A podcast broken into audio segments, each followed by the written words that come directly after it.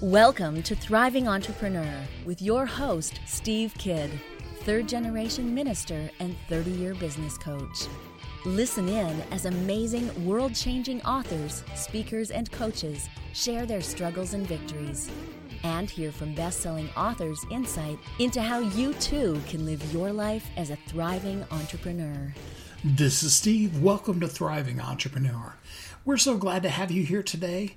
We appreciate you taking the time out of your day to expand your mind. And I really do hope that you're ready to be challenged, to be given evidence, and that you will allow yourself to expand your thinking, that you are open to discussions, to discourse about things, and that you will uh, take the information in and then just not out of hand throw it away. I love, um, you know, some of you may know Joe, Joel Osteen, you know of him. Uh, maybe you know him personally, I don't know. Um, his father, John Osteen, has a great saying. His saying is, You need to be wise as an old cow. You need to eat the grass and spit out the sticks. And I think that often what we find in life is that when something comes that, um, you know, we've never thought of before, all the way to it absolutely flies in the face of our beliefs, we tend to automatically dismiss it rather than taking the information, learning what we can, and really truly be able to take in data and make decisions. Sometimes the best thing that you can have in life is something that comes up that challenges you to the point where you have to change your mind. There are some things that I believe you need to have immutable. You need to have a belief that you stand firmly in and on. But I think inside of even the immutable things, there's room for discussion, for discourse, for you to gain a deeper and further understanding about that thing, those beliefs that you hold so dear, um, to sometimes modify them and sometimes strengthen and encourage them because you haven't just, uh, you know, done an ostrich, stuck your head in the sand, but rather you've taken the information in. You really legitimately and genuinely processed the information and then allowed it to, in some way or another, shape who you are, to advance what you're thinking. A perfect way of looking at this um, is in science. Um, I love it. I was watching a show the other day um, I, I, watch a lot of TV, I guess. I don't know. I at least refer to it a lot. Um, I was watching a show the other day, and they were talking about um, the things that scientists knew were absolutely true, and then the changes that happened. Um, and I learned some new information on it, and that's really why I bring it up. Um, back in the day, um, Aristotle, the pretty much uh, founder of my uh, of science. Um, his his way of thinking scientifically was um, was literally to think. They believed that if you thought about a problem in a situation long enough, that you could mentally come up with the answer, that you could develop a solution just by sitting around and having very, very deep thought.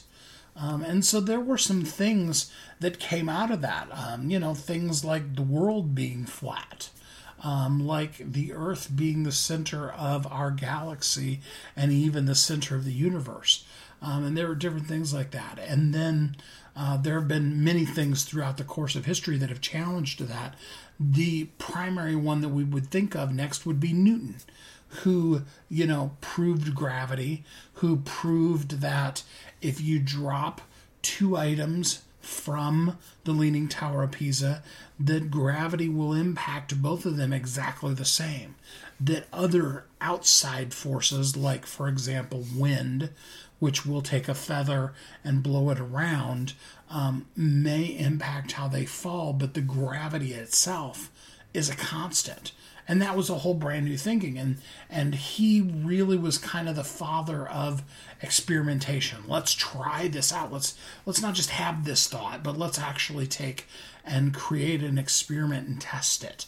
Um, and then of course you go deeper from that and you go to einstein and the theory of relativity and, and things like that. And um, in this particular show i was watching they were actually even talking about the fact that um, you know, there are now scientific things that are coming out that are proving that Einstein was probably not the end of the discussion, that there's probably still more to learn.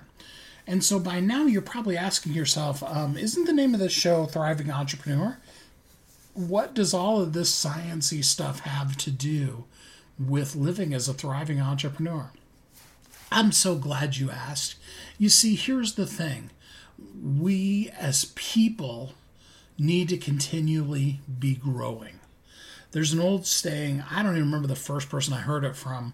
I can think of a couple of people I've heard it from a lot, but um, the saying is green is growing, ripe is rotten. When a fruit ripens, it is actually at the first stage of rotting. That's why, um, you know, certain f- fruits that have to be shipped distances will actually be picked when they're still green. And then they get to you know like for example bananas you know they get to that yellow color that we're looking for on their way or even sometimes while they're sitting on the shelf at the uh, at the grocery store. Um, and you know i've even seen people who will buy the the green ones or the ones that are still a little bit green because um, you know because they know that quickly after the yellow becomes the brown spots and they keep getting browner and browner until you know all you can do is throw the uh, throw the bananas away. And that's the same thing that we need in our life. We need to take in new information. We need to be continually growing learning developing evolving as who we are as a person in order to be able to be the best version of ourselves, to grow as a thriving entrepreneur. It's imperative that you open yourself up to information, information that is brought to you by people who you absolutely agree with, and also information that's brought to you by people who you completely disagree with. And by doing that, we develop more than anything else we develop our ability to think. And as an entrepreneur, your ability to take in information, to think about it, and then to make solid and clear decisions is perhaps one of the most paramount things that will lead you to your success. You're going to get advice from people.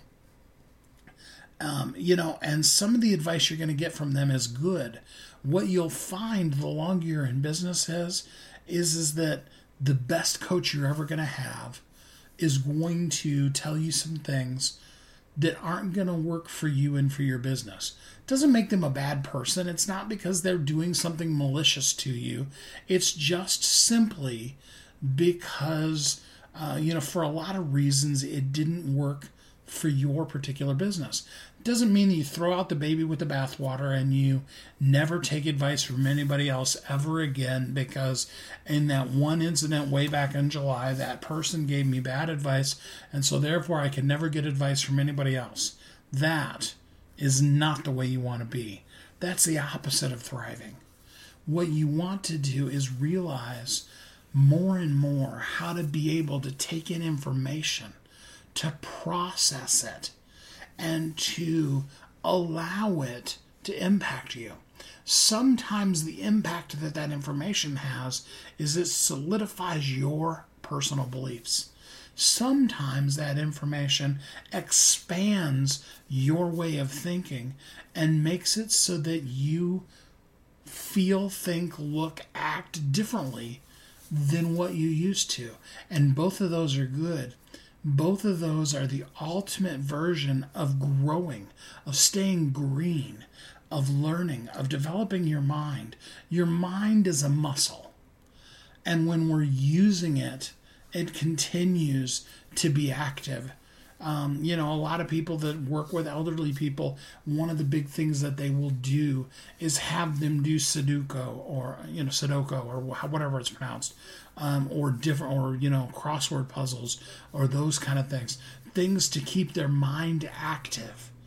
Because when we just sit and we don't contemplate, we don't do anything with our minds, we're actually atrophying the most important muscle in us, and that's our brain. And we don't want that. We want to live as thriving entrepreneurs. We want information. We want to learn, to develop, and to grow as people.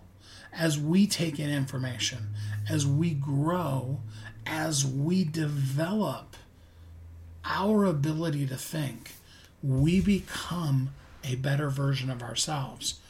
And I really encourage you throughout the course of this amazing interview that I'm bringing to you that you will listen to the information. There is some mind blowing, amazing stuff that I'm getting ready to present to you with today's best selling author. And I really hope that you're ready for it because I know, having just gone through the interview just before I put together this part and put it all together, I know that if your ears are open, if your heart is available, and if your mind is ready to think, that you are going to find some things in this interview that are probably going to both challenge you as well as inspire you. And that's more than anything what I could do for you today is to help inspire you to think, to expand, to grow, and to become the best version of yourself as we're all together on this exciting, amazing journey, walking our way through life and living each and every day as a thriving entrepreneur. Don't go away. We'll be right back. You've heard Kathy and I talk about it. You've seen the workshops. You have watched as others of your friends have become a best selling author. And now it's your turn. Let me ask you this What would being a best selling author do for your business? over 80% of people surveyed said that they want to write a book, which means that if you're listening, you probably are one of those people. Now is your time because you have a message that needs to be shared. That message is not for you, it's not for your ego, it is because it serves other people. Kathy and I are here to help you share your unique brilliance with the world. All you need to do is go to WeHelpYouThrive.com, check us out, and find out how you can be a best selling author today. Welcome back to Thriving Entrepreneur. This is Steve. Welcome back. I am so excited to bring this book to you. It's a lot of fun. Uh, the guest and I had a wonderful time together talking. There's times when we get really deep and scientific, times when we're very spiritual, mystical, and, and ethereal in the things we're saying. And I am so excited to be able to present my guest to you so that you can expand your consciousness, that you can really find yourself thriving while you listen to this great information from our special guest today. Join me in welcoming my special guest, Mark Gober. Hi, Mark. How are you today? I'm doing well. How are you? I'm doing good. Did I pronounce your name right, Mark? You got it right. Oh, good. I was sitting here thinking, I was like, you know, I should ask first, but you know what the heck. so, your book is called An End to Upside Down Thinking. Um, dispelling the myth that the brain produces consciousness and the implications for everyday life. Um, so I'm going to need a few definitions here to get started off, so people know what you're talking about. What um, what would you define as upside down thinking? So the the mainstream view in most of science and Western thinking is that the universe goes in the following way: 13.8 billion years ago, there was some event that started the universe called a Big Bang. It filled the u- universe with physical stuff that we call matter, like atoms, things that you can touch. When you have a big enough universe with enough atoms interacting, we call that chemistry when atoms are interacting, you're bound through chance to end up with, with a molecule that is self replicating, like DNA. Chance just says that's bound to happen. So DNA leads to the evolution of living organisms like a human being, which develops a brain. And from the brain, consciousness comes out. And when I say consciousness, I mean uh, awareness or the mind. So right now I'm talking to you, the sense of identity I have, that subjective inner experience, that's my consciousness. So this perspective that I just described, it's called materialism because it starts with physical material and ends with consciousness. Matter through a brain creates consciousness. That is the conventional thinking that I am challenging in my book, in End to Upside Down Thinking, and am saying that that perspective of matter creates consciousness is incorrect. All right, so then what does create consciousness? So that I argue in the book that there are a number of scientific phenomena, including quantum physics, but some other things too, that point in the direction suggesting that consciousness is actually what comes first, and the physical world, matter, biology, chemistry, all of those things are experiences within consciousness, and consciousness is beyond space and time. So we kind of worked to the final answer, and my book is all the evidence leading to that point. So this is the upside down thinking. The conventional thinking is matter leads to consciousness, and what I'm arguing is no, consciousness is first, beyond space and time. I, I love the lead in you did here, and I apologize, but I just saw this uh, uh, just recently. I saw a documentary that was done just before Stephen Hawking's passed, and he was talking the absolute opposite of what you're saying. yeah. um, in fact, his end conclusion is um, that there can possibly be no God because um, before the big, big Bang there was no time, therefore there couldn't have been a God. And um, honestly, he kind of lost me in in his thought process. Um, but I know that it it like screams in the face of what you're saying. So, um, what would you say to Stephen Hawking, who says that there was literally nothing before the bang that then started, uh, you know, time? Mm-hmm. Well, Stephen Hawking, along with many other what I'll call mainstream physicists, do not typically uh, think about consciousness or think about incorporating consciousness in their framework of the universe. The conventional perspective is that consciousness just somehow comes out of the brain and has no effect on the physical world. And therefore, it's just something for philosophers and psychologists to deal with. So, Stephen Hawking even says, and I quoted, I quote this in my book, he says, I get uneasy when people, especially theoretical physicists, talk about consciousness. And Neil deGrasse Tyson has said he wonders if there's no such thing as consciousness at all. That is is pretty is counter to what I am arguing, which is that consciousness is the basis of reality.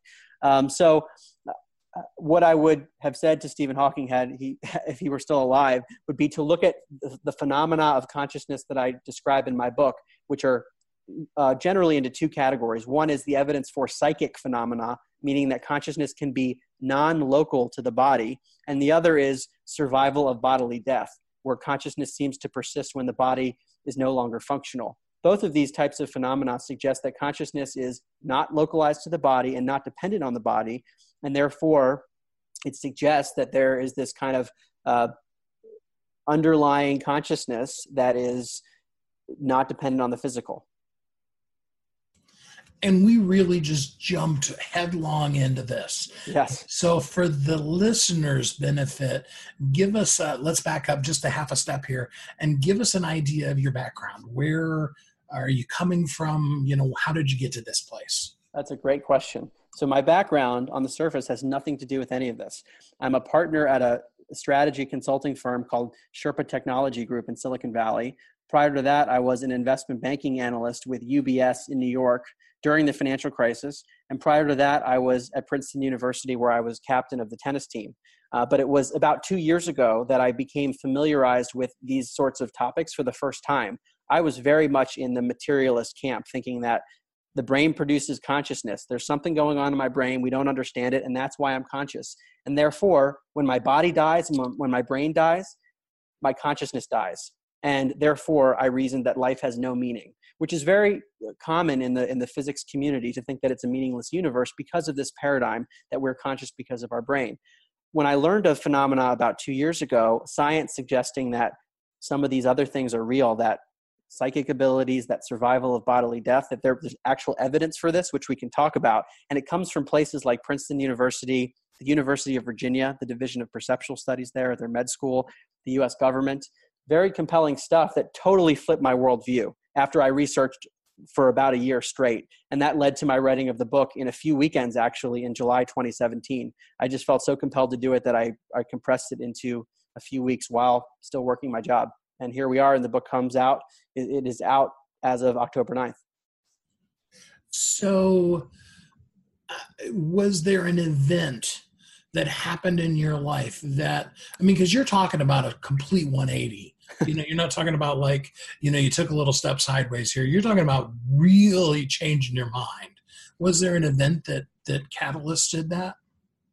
I'm often asked that question and for many people who have a shift like the one i had there was a catalyst like it was a near death experience or they just had a mystical experience they can't explain.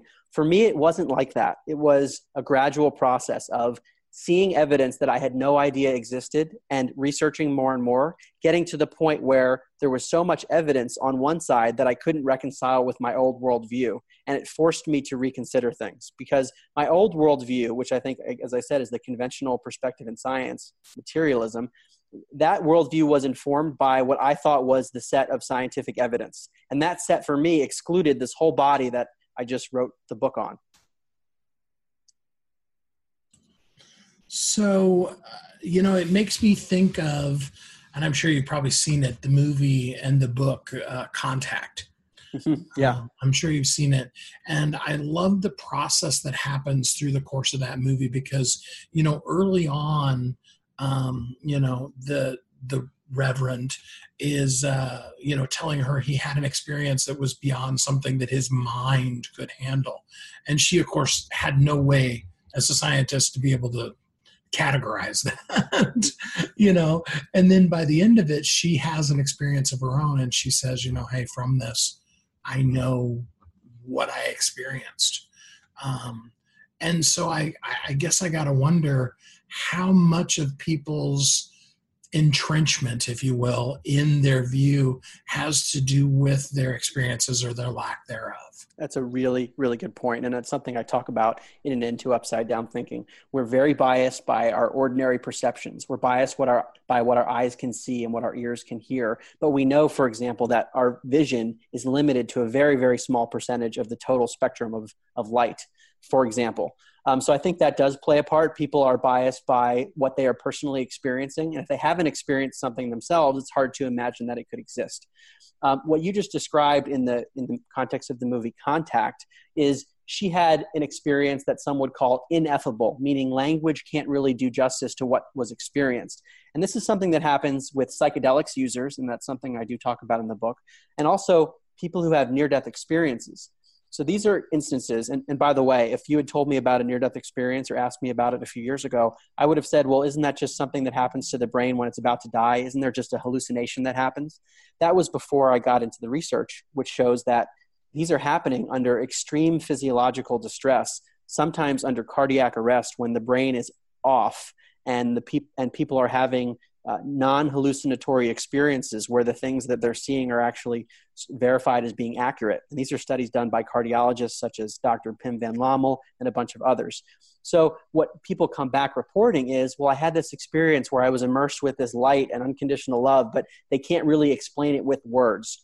And so, I think you hit on a really important issue which is that certain people have experiences not all of us have it all the have it all the time or maybe we only have it at, later point in life and it's hard to relate to something that we haven't experienced ourselves and that's very true and i think it's really uh, unwise i'm trying to be kind here um, of people to dismiss something because they haven't experienced it or because they don't have a set of data that they're basing their decision on.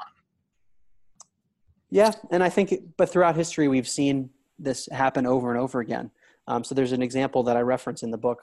Antoine Lavoisier, who was basically the founder of chemistry, and this was in the 1700s, there were, were reports that stones were falling from the sky. And they reasoned, the scientific council, including Lavoisier, they reasoned, well, this is not possible because there are no rocks in the sky. There couldn't be rocks falling very soon after, those rocks were discovered to be meteorites and they changed their statement. So we see this over and over again where things seem totally ridiculous. Another example is germ theory. The notion that a bacteria could harm someone or even kill a person made no sense at all. But then with the advent of the microscope, we could actually see these little things and they can have an actual they can have a big impact even though they're very small. Well, and in fact, we could uh, you know, probably fill up several hours of shows just talking about the, well, we thought it was that way, but, you know, then we found something else. well, I'll tell you another example that I think is probably the closest parallel to what I think is the next big paradigm shift around consciousness. Around 1900, Lord Kelvin, who was one of the major authorities in science, he said that they had most of physics figured out except for two clouds, and those clouds were later figured out and one is quantum mechanics, and the other is relativity theory. These are two of the most revolutionary theories in all of science, and they were little anomalies, little clouds that couldn't that they couldn't figure out at the time. We have very similar things happening right now with psychic phenomena where we see statistical effects that are sometimes really small, but they're easy to sweep under the rug. And we have these examples of people with near death experiences, but not everyone's having them, so it's easy to brush them away. I think we're at the next big revolution where these anomalies are going to have to be incorporated into our framework of reality and it will totally shift how we think about things. So let's talk about uh, especially those two things because you've you've stated them several times psychic phenomena and near death experience.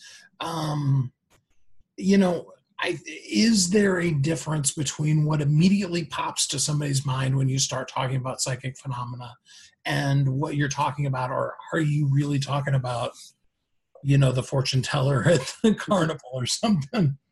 Well i use the word psychic as a broad term. Some people use the term psi psi but i like to use psychic because it's kind of a it has a, a connotation that people generally understand what i'm talking about. But there are different categories and each is its own chapter in and end to upside down thinking.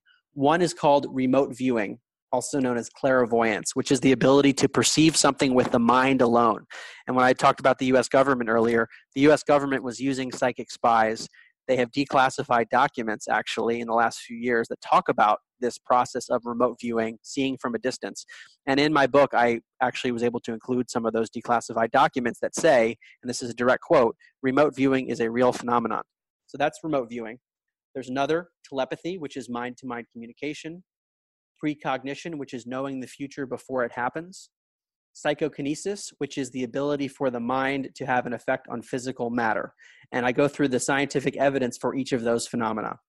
And so, of course, I'm sure you run into people who you give them all the evidence and then they immediately tell you that it's totally wrong. Yeah, I think I think there is some of that, and and I wrote the book with that in mind. So I think when looking at government documents, for example, I think it's pretty compelling when you see these declassified documents and say it's real. They showed the science panel that looked at it and they said implications are revolutionary and the evidence is too impressive to dismiss as coincidence. On top of that, this is still regarding the US program. In 1995, Congress and the CIA asked a woman named Dr. Jessica Utts, who's was the 2016 president of the American Statistics Association. She's a statistician, a professor of statistics. She was asked to look at the data for these types of phenomena. And she concludes in her report, again, which is publicly available, she says using the standards applied to any other area of science, psychic fun- functioning has been well established. So when you see enough of things like this and then actually look at some of the studies and see the statistical results, at least in my own experience, it became it, for me to reject things just because they seemed abnormal or paranormal. That was almost like a dogmatic perspective. So I had to really open myself up to say, wait, this is evidence. It challenges my current beliefs, but it's still evidence. And I need, if I really want to be scientific, I have to accept it and try to understand how it might be real. So, what does that then do to other evidentiary things that um, are often questioned, whether that be, um, you know, different religious foundations or other scientific issues that um, you know may not necessarily be 100% agreed upon? How do you now stand in uh, your belief system i guess is what i'm really saying. Yeah well for me it's it's always been about um, believing something because the evidence points in a certain direction rather than a blind faith belief that's just how i've done things and based on the old evidence base i had which was not what i talk about in my book I concluded that it was a materialist universe that doesn't have meaning. Now there's so much evidence to me, so much to the point where I felt comfortable putting it all in a book and putting my name on it that is suggestive of something very different, which actually points in the direction of what many religious traditions have said, even though I've never really considered myself to be a religious person.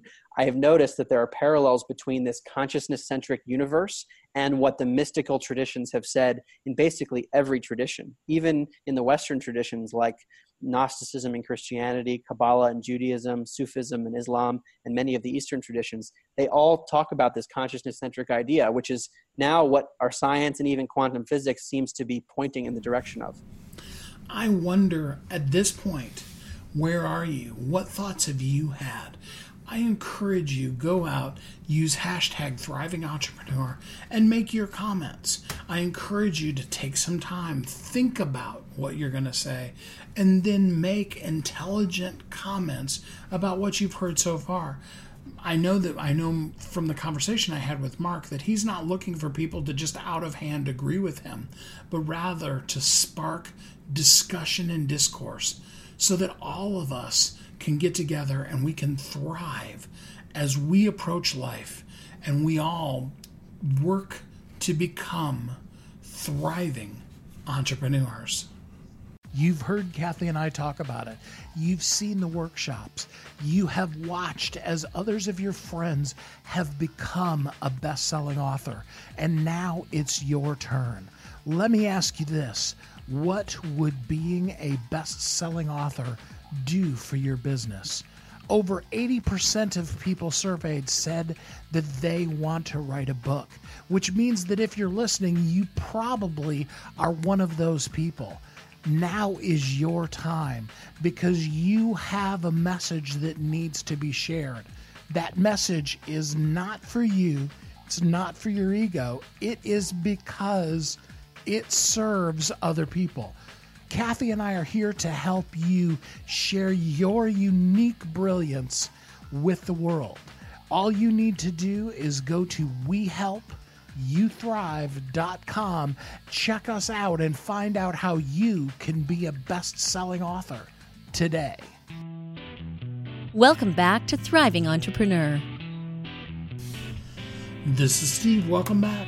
I want to jump right back into my discussion with Mark Gober, his book, An End to Upside Down Thinking.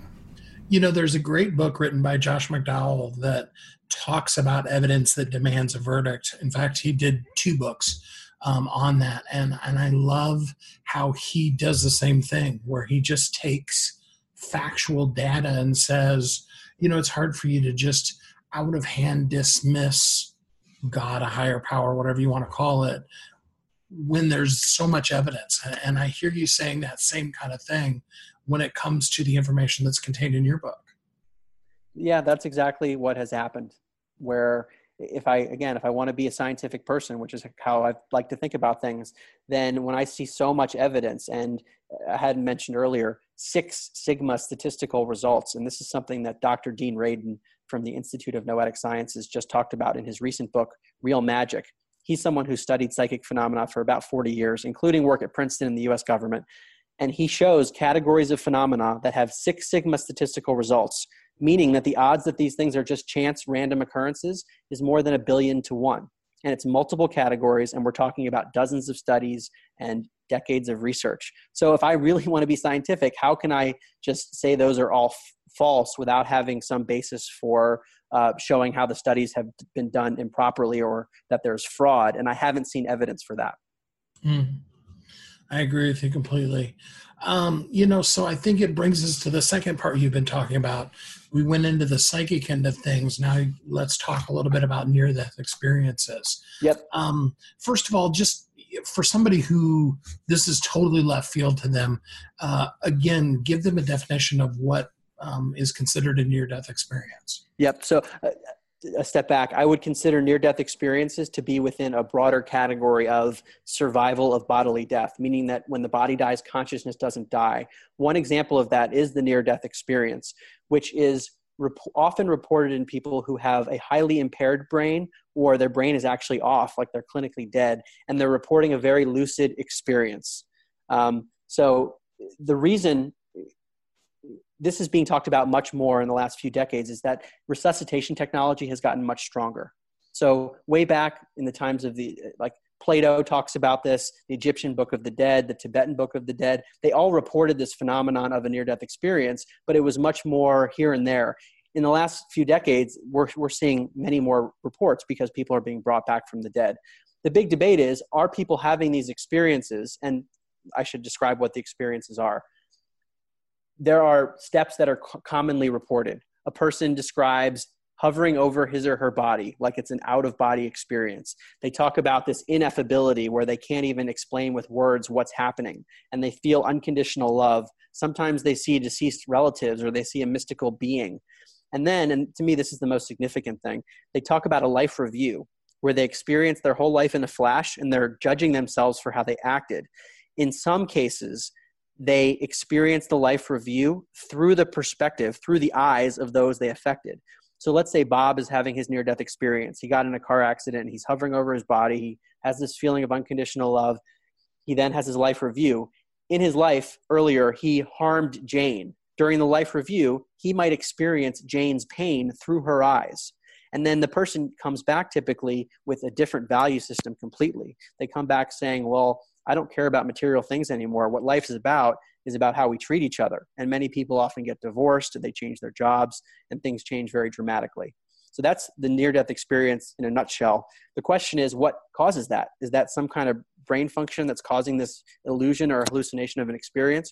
Or is consciousness somehow existing when the body is not functional and what these people are experiencing is some broader reality that we typically don't see with our eyes? Well, and the interesting thing um, you know, the more accounts of people's near death experiences that they've been through, the more you read, the more you see that there are two different types. There are people who, you know, it's all peace and love and joy, and there are other people who describe something very terrifying. You know, it's not something you'd want to have. is basically the easy way of putting it. That's a great um, point. There, are, um, I would say, it's the minority of cases reported are are fear inducing so they're not the unconditional feeling of unconditional love. People come back totally freaked out and scared. But it's not, and I've talked to many of the scientists, including Dr. Bruce Greyson at the University of Virginia, who's been studying this for years. Uh, it's, it's not the majority of the cases, but we need to be able to explain them. So, have you put any um, any explanation on why some have some and some have the other type of experience? It, it's all really theoretical at this point it's not well understood. Uh, it, it, might be the case that that some that each of us is kind of having our own unique conscious experience, and the the state experienced in the near death experience is also kind of our own unique uh, perception of reality. So maybe it has something to do with that individual's way of perceiving things, and it just translates into the near death experience. Why that's the case is it's just really not known. One thing is definitely for sure, and that's that um, openness is probably needed way more rather than absolutes that people adhere to, um, especially when it starts coming to, and you use the word mystical, you know, even you might go so far as to say religious type of beliefs, um, to absolutely dim- dismiss them. Um, you know, it seems like you're talking about something that would make that very difficult to do. And that's exactly what people describe who've had a near death experience or a, so called mystical experience. They can't deny their own experience.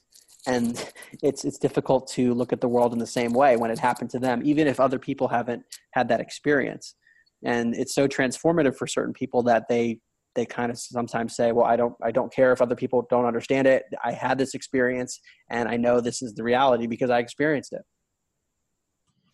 so um you know we've we've been a little bit brainy here. Sorry, that's kind of who I am. So I apologize if I led the conversation that way. um, but let's talk about purpose. Um, what was your what was your reason for wanting to put this information out into the world?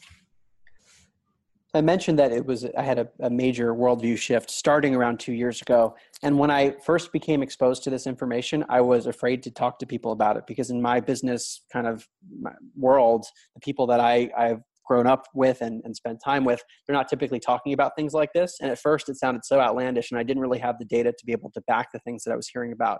But over time, as I started to get a picture of what was going on and that, the issue centered around how we think about the brain, that the brain might not be a producer of consciousness, but it might be like an antenna receiver or a filtering mechanism of consciousness. So it's related to consciousness, but not producing it. Once I had more explanations, I told people about it uh, selectively at first. And the reactions actually were very positive. And many people told me that over time, their lives started to shift in a very positive direction as a result of our conversations. So after hearing enough reports of this, where people would have a dinner with me and they would say, Mark, since that dinner, everything has shifted for me. I can't stop thinking about these other possibilities, and my life has improved. After hearing enough of that, that's what led me to say, well, why don't I just try to write something? Because prior to that, I had no intention of writing anything or of being public in any way. But I realized that the impact could be very significant on the smallest scale for certain individuals, but also when we think about the world today, there are many problems that I don't need to go through. I mean, we all can turn on the news and see how many issues there are. To me, that those issues, many if not all of them, stem from a misunderstanding of reality and a belief that we're actually fundamentally finite and like that we die and that's it and also that we're not connected that we're separate what the research to me suggests, including quantum physics, is that we're actually connected at a very core level, even though there's an appearance of separation. So that has major implications for how we treat one another, both on an individual level, but also between nations. So I thought this was world changing stuff that had to be written. So I wrote a book that I hope is is simplified so that a general audience, someone who's not necessarily a scientist, can understand the principles. And if a person only walked away from the book with one thing, and I know it's not a fair question because there's a ton of really great stuff in the book, but if they only walked away with one thing, what one thing would you really like to see them walk away with after finishing the book? That's something I've thought about a lot. And to me, the one thing would be to acknowledge the fact that we do not know where consciousness comes from. Even if you don't, if you still think it comes from the brain, it is the number two question according to Science Magazine as they put it, what is the biological basis of consciousness? We have no idea how physical biology, like I can touch my arm, I can touch my leg, I can touch my head, but I cannot touch my mind. How is it that a non physical mind that I can't deny exists, because I'm aware right now, how does that emerge from something physical? I can touch my body, I just proved it. We don't know the answer to that. So, if there's anything people come away with, is we do not know how our own mind is produced. And therefore, it's at least possible that consciousness and the mind is not a product of the brain at all. That's one potential explanation. So I know, um, you know, there are several different, uh, I'll use your word, mystic beliefs that would talk about people being more than just body.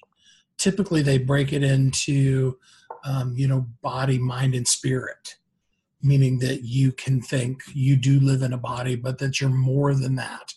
Um, do you find yourself, you know, feeling believing in that area, or do you have a different uh, take on it? I tend personally to stay away from words like spirit or spiritual or soul just because they have so many connotations and people have different definitions. But what I will say is that my, my view of who I am, my identity, has shifted from the materialist perspective, which says I am a body that has a consciousness. Consciousness comes from this physical, to thinking the reverse, which is that I, my identity, first and foremost, is a consciousness, something non physical that's experiencing a physical world through a body. It would be really fun to put you in a room of about 10 other people I know that have probably 10 different view, you know, viewpoints on life, all the way from atheism to, you know, extreme Christianity and, and everything in between, and uh, and really just sit back and listen to the discussion. Um, I would love that. how I could facilitate that because that would be a lot of fun. Um, you know, I, I guess more than anything, I like your openness to the fact that you haven't made a discovery and then decided that because you've discovered something that that must be absolutely the way it is. To me it's it's kind of an evolving understanding where right now based on the total evidence base that i've seen i am very much pointed in this direction of a consciousness centric universe where consciousness is primary. And even max planck the quantum physicist when he was looking at quantum physics in the 1930s he said i regard consciousness as fundamental. So i am leaning in that direction very strongly based on the evidence discussed here and in my book uh, but I am always open to changing things. I mean, I just did a full 180. So to me, it's a matter of looking at evidence and data and coming up with a framework that can account for everything, not just the things that we want for some reason to be true, but everything. And so we started out way back at the beginning of the interview. We were talking about the traditional theory of billions of whatever years ago that a Big Bang happened. Um, and it's not a fair question, so I apologize in advance. But um, if you were put on the spot, like I'm going to right now, and ask you, how do you think um, how do you think existence started? I do get into this in the book, and the, the question itself presumes linear time. It presumes that time goes from past to present to future. And that's something in our ordinary everyday experience seems obvious. However, for a number of reasons that would take a much longer discussion. I think that that notion of linear time is not actually accurate at the highest level, that time doesn't exist. So, to ask what happened before something else is a construct of the human mind. And I know that's not a satisfying answer at all, but to me, that's where things actually point, which is that we are talking about something that is beyond the notion of human time and that the physical world is kind of this emergence in an ever present now. I like it. All right. The book is called An End to Upside Down Thinking. It's written by Mark Gober. Um, you know, I'm really encouraging everybody that's listening to read the book. Here's my take on things and, you know, my my opinion in a couple of bucks and you can buy a cup of coffee unless you're at Starbucks. And then you better have at least five dollars. um, you know, I really encourage you read the information, read it with an open mind, take it in, um, and then make some choices. Maybe after you've read the book, maybe you have opinions as well as experience that would disagree with Mark. And I think from what I've heard, Mark, that you would be okay with an open discussion on people telling you why they don't agree with you. Um, but I'm encouraging people to really have open dialogue about things like that and take in the information so that you know what you're talking about rather than just have a belief based on well that's what my parents told me or you know whatever your belief is based on. Absolutely. I think that's a that's a great way to end this. And also one of the reasons i decided to write the book, which is that many of the ideas that I'm talking about are really shunned in academic communities where you can't study certain things or you need to get tenure before you can even talk about these phenomena. And I think that's holding back progress because we should be debating these things. We should be running more and more studies and providing funding to find out some of the nuances that we've discussed today and, and otherwise. Um, so I'm really hoping that this book helps to stimulate conversation in the broader public. And so, where can people get your book, An End to Upside Down Thinking? Book is available on Amazon, Barnes and Noble, and where where books are sold. Um, also, my website, which is my name, M A R K G O B E R dot com, dot com. There are links to all of the book sites there. Mark, thanks so much for spending some time with us today on the radio show. Thanks for having me. It was a pleasure. I would love to hear what you got out of this conversation with Mark. If you'll go to Twitter, go to Facebook, use hashtag thriving entrepreneur, and let's hear your brilliant, your deeply insightful thoughts on the things that Mark has presented in his amazing book, An End to Upside Down Thinking. By us using our minds in this way and expanding our thought, we have the ability to be an even better and more importantly, headed towards the best version of ourselves. And that's what we want. To me, more than anything else, that's what it means to thrive in your life and business is to be challenged, to learn, to grow, and to have as our goal each day, good and bad, to live as a thriving entrepreneur. You've heard Kathy and I talk about it. You've seen the workshops. You have watched as others of your friends have become a best selling author. And now it's your turn. Let me ask you this What would being a best selling author do for your business?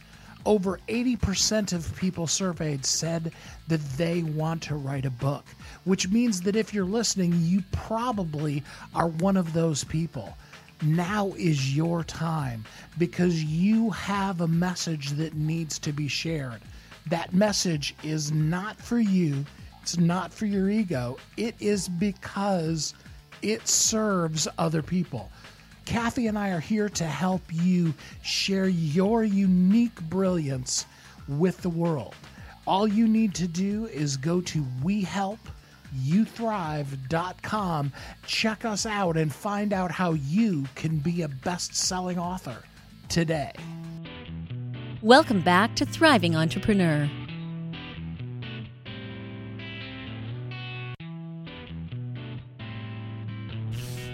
This is Steve. Welcome back another day, another great show, one that I hope really helped you stop and think about some things. I think there were some really amazing things that Mark brought up in here that I think will challenge you to say, hey, I don't know if I believe in that.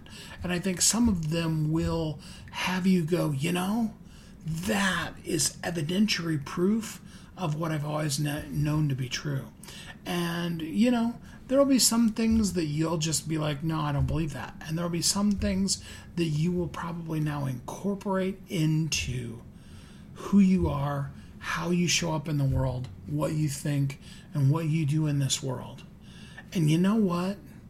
I can't think of anything better for a person to do than to put their information out there into the world and help make the world a better place.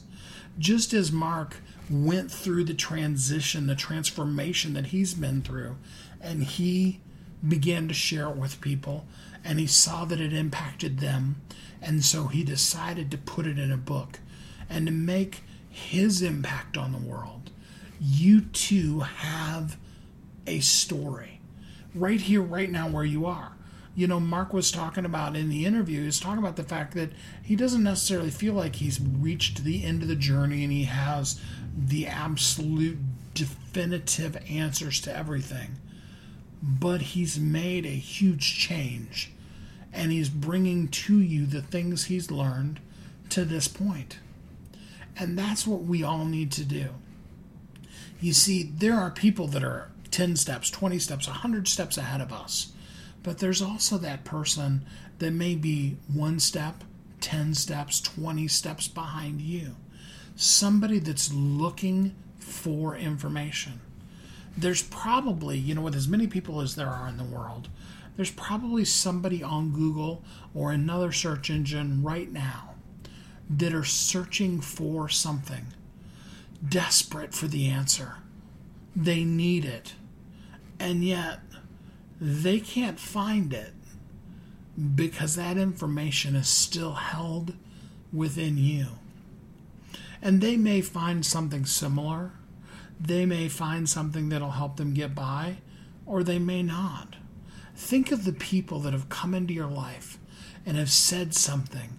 And from the moment they said that, your world was changed. You may have even had a few moments like that during the interview today, where you will never look at things exactly the same because of something somebody said.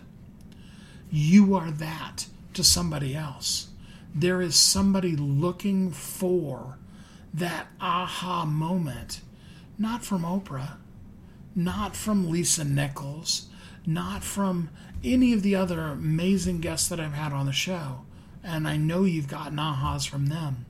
But there's somebody that's looking for that aha moment, that piece of information, for them to be able to take down inside of themselves and make them show up better in the world because you share what you know so far. If two years, five years, 10 minutes from the time your book comes out, you learn more, you can edit the book. You can have a second edition. You can put out book number two. I referenced Josh McDowell um, in the earlier in the interview, and Josh McDowell, after putting out the book Evidence That Demands a Verdict, realized that he continued to get more information, more evidence, and then it just had to be a second book. And you may be in that place too. But the first step is you've got to share. You've got to share what you know so far. You need to share it with the world because the world needs you. I say it every week, but I want you to hear it because you need to know that you are uniquely brilliant. You were created very specifically for a purpose, on purpose. And the world needs you. Please know that Kathy and I are here. We started the Bestsellers Guild. We help people write their books because we want you to live as a thriving entrepreneur. You can join us in our free group, bestsellersguild.com. Like I said, it's a free group. You just show up there, and um, you know there's all kinds of information that'll help you, and it'll help you get your message out in the world. And then when you're ready, we have programs available that can help you write, publish, and market your book to a bestseller. Over 400 people in the last two years have become best selling authors, and there are so many more that are going to become best selling authors next. And we hope that you'll be one of them, that you'll share your message with the world, that you will take what you know so far, you'll put it out there in the world so that you can make the impact that only you can make. Don't put it off. There's like 84 days left in 2018. And if I could encourage you more than anything else, now is the time for you to write that book that you've been meaning to write, to put it out there in the world. I know that 80% of the people in the world want to write a book, and less than 5% ever do. So you've got a book inside of you. You're ready for it to come out. And now you need to be inside of that percentage of people who do write that book so that you can live as a thriving entrepreneur. Until next time, have a great week. Thanks for listening to Thriving Entrepreneur today. If you want to get your question answered, send an email to questions at wehelpyouthrive.com. We look forward to you joining us again next time. You've heard Kathy and I talk about it. You've seen the workshops. You have watched as others of your friends have become a best selling author. And now it's your turn. Let me ask you this What would being a best selling author do for your business? Over 80% of people surveyed said that they want to write a book, which means that if you're listening, you probably are one of those people. Now is your time because you have a message that needs to be shared. That message is not for you, it's not for your ego, it is because it serves other people. Kathy and I are here to help you share your unique brilliance with the world. All you need to do is go to WeHelpYouThrive.com, check us out, and find out how you can be a best selling author today.